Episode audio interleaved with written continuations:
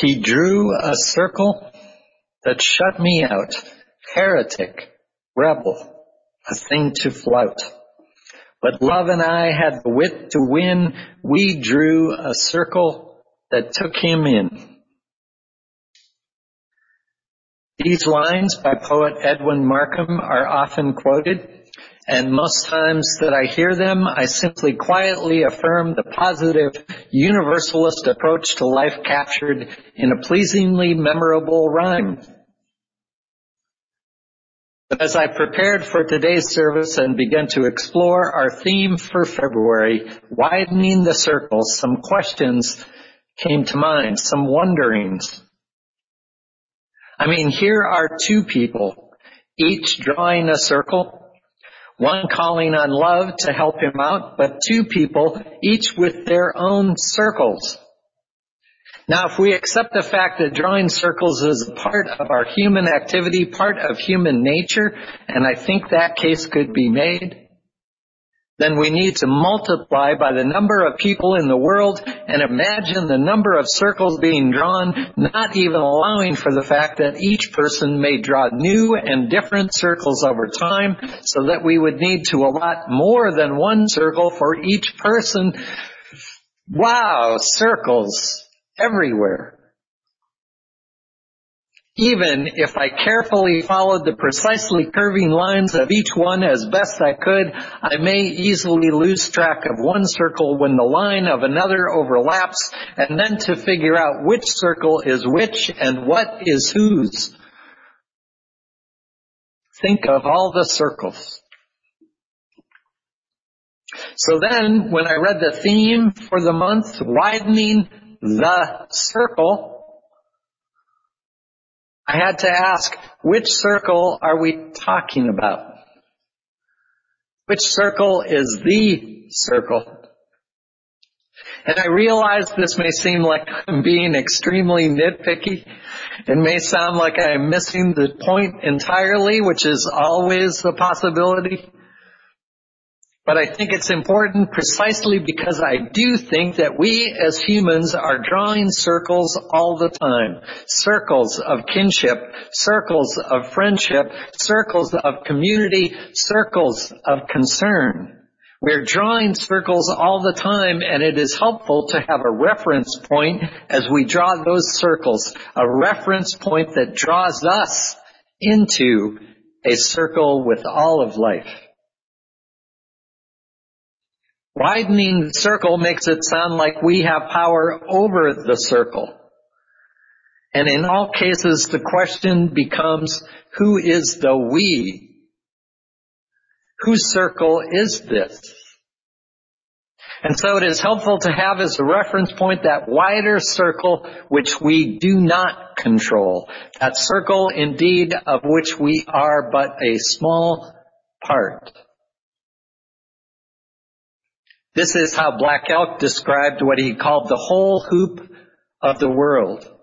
And I saw that the sacred hoop of my people was one of many hoops and made one circle wide as daylight and as starlight and in the center grew one mighty flowering tree to shelter all the children of one mother and one father. And I saw that it was holy. This is how Lao Tzu described what he called the fullness of life. The fullness of life, since fullness implies widening into space, implies still further widening, implies widening until the circle is whole, people rounding the way of earth, earth rounding the way of heaven, heaven rounding the way of life till the circle is full. We are called to widen the circles we, whose lines we have some control over. We are called to draw our circles wide to more nearly emulate those circles we have not drawn, but which have drawn us in to a wider circle than we can even clearly imagine or articulate. Black Elk said, while I stood there, I saw more than I can tell, and I understood more than I saw. I love that one. I saw more than I can tell, and I understood more than I saw. For I was seeing in a sacred manner the shapes of all things in the Spirit, and the shape of all shapes as they must live together like one being. We know the circle, the circle, is wider than we can perfectly replicate. So we have no choice being the circle drawing creatures that we are. We have no choice if we are even to approximate that wider living, breathing circle which we know exists. We have no choice but to leave our circles open in defiance of geometrical precision, in defiance of perfectionism, in defiance of a closed system, and in humble recognition of our inability to ever get this just just right. We have no choice whether we draw our circles wide or long or big or small to leave our circles open to allow entry to emulate the Enso of Zen tradition, acknowledging and celebrating the imperfection of each circle, knowing that in Hazelden's words, the beauty lies precisely or more precisely, imprecisely in its imperfection. That is what speaks to us and draws us in. A perfect circle is uninteresting, a closed system containing nothing, while an imperfect one vibrates with warmth. It invites us into the moment of creation. It is open, human, fallible, an expression that is of soul. And it feels just right for me to be reflecting on all this during what is known as Evolution Weekend. The weekend closest to the anniversary of the birth of Charles Darwin on February 12th. Evolution Weekend instituted by Michael Zimmerman of the Clergy Letter Project to inspire congregations to challenge the popular assumption that science and religion can never be compatible, to refute the notion that there must be a natural enmity between them. Now, I was raised to be somewhat suspicious of science, and most especially the teaching of evolution, which was associated with humanism I was raised certainly to be suspicious, indeed to reject humanism, humanism which we raised up earlier as a source of our tradition. I was told that the problem with humanism was that it raised humans to the place of God. It was a selfish, self-absorbed philosophy lacking in humility with no sense of the bigger, mysterious nature of existence. And in all fairness, it can be that. Just as every other religion and ethical tradition can lead to a perversion of the tenets it professes if it is not balanced with deep and honest reflection and an openness to other perspectives. But my experience of learning about evolution proved to be something quite different from what I was led to expect by my upbringing. Indeed, it resulted in what might be called a religious experience. There I was in my anthropology class at Pima Community College in Tucson, Arizona when I was, for the first time at age 36, ushered into a clear description of the theory of evolution by natural selection that Darwin put forth. I may have heard bits and pieces before, but this time I was actually paying attention.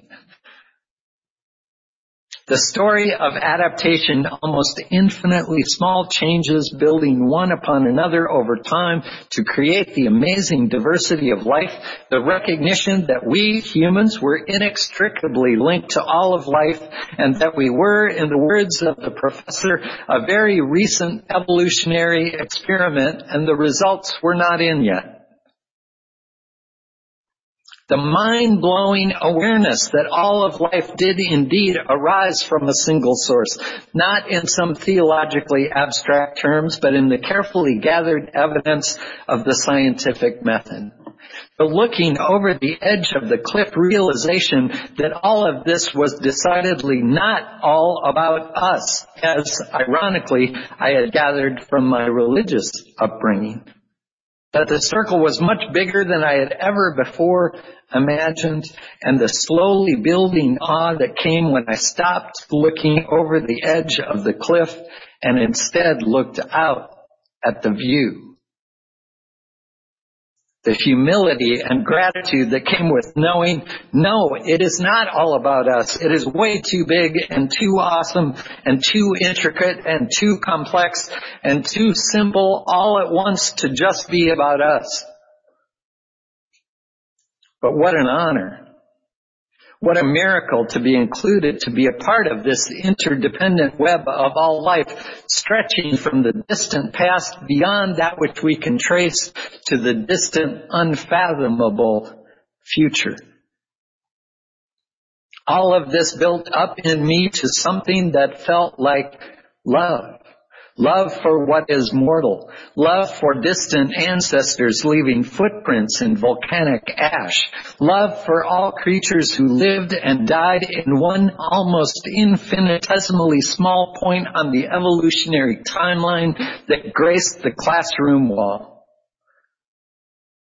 Love for myself and all humans who strove to try and understand all of this and love for that person who first brought us this glimpse into life itself, who had followed the evidence, who had taken the time to observe and not assume, who had listened to life speaking and transcribed the conversation for future generations. Love for Darwin.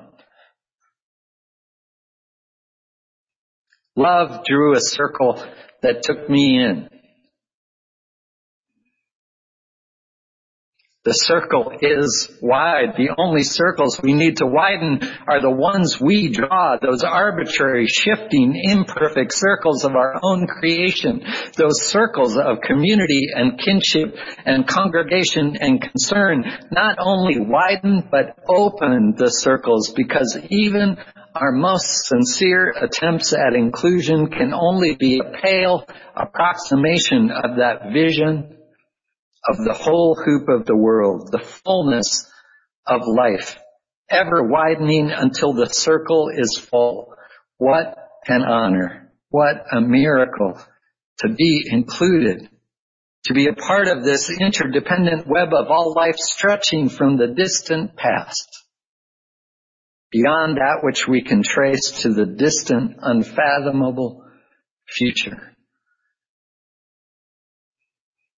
And I am grateful today for this circle of Unitarian Universalism in which we gather. Grateful because at our best, we strive to keep this circle open. One of the great strengths of our living tradition, a legacy from our Unitarian ancestors, our universalist ancestors, our transcendentalist ancestors, our humanist ancestors, and countless uncategorized others is the value we place upon new and greater understanding. We strive to understand ourselves and our earthly home. We do persistently, consistently, joyously, courageously wherever it leads. We are at our best open to deeper and wider understanding of ourselves and this world that we share. We do not place faith in an unchanging creed so that we can explicitly leave ourselves open to new discoveries. We do not place our faith in the literal truth of a scripture so that we can let the wisdom of the ages speak to us in context with new understandings.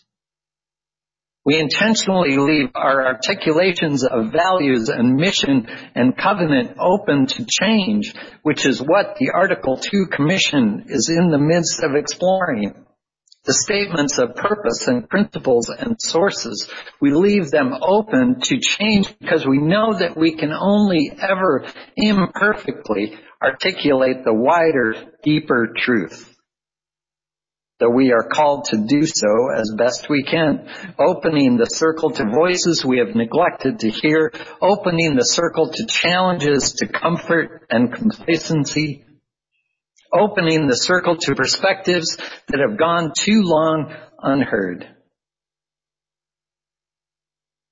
And frankly, we have done better with leaving that circle open in the realm of ideas and understandings and not done quite as well as practicing at practicing what it means to truly widen, deepen, and open this circle. But it is beginning to happen now. And we have the opportunity to participate.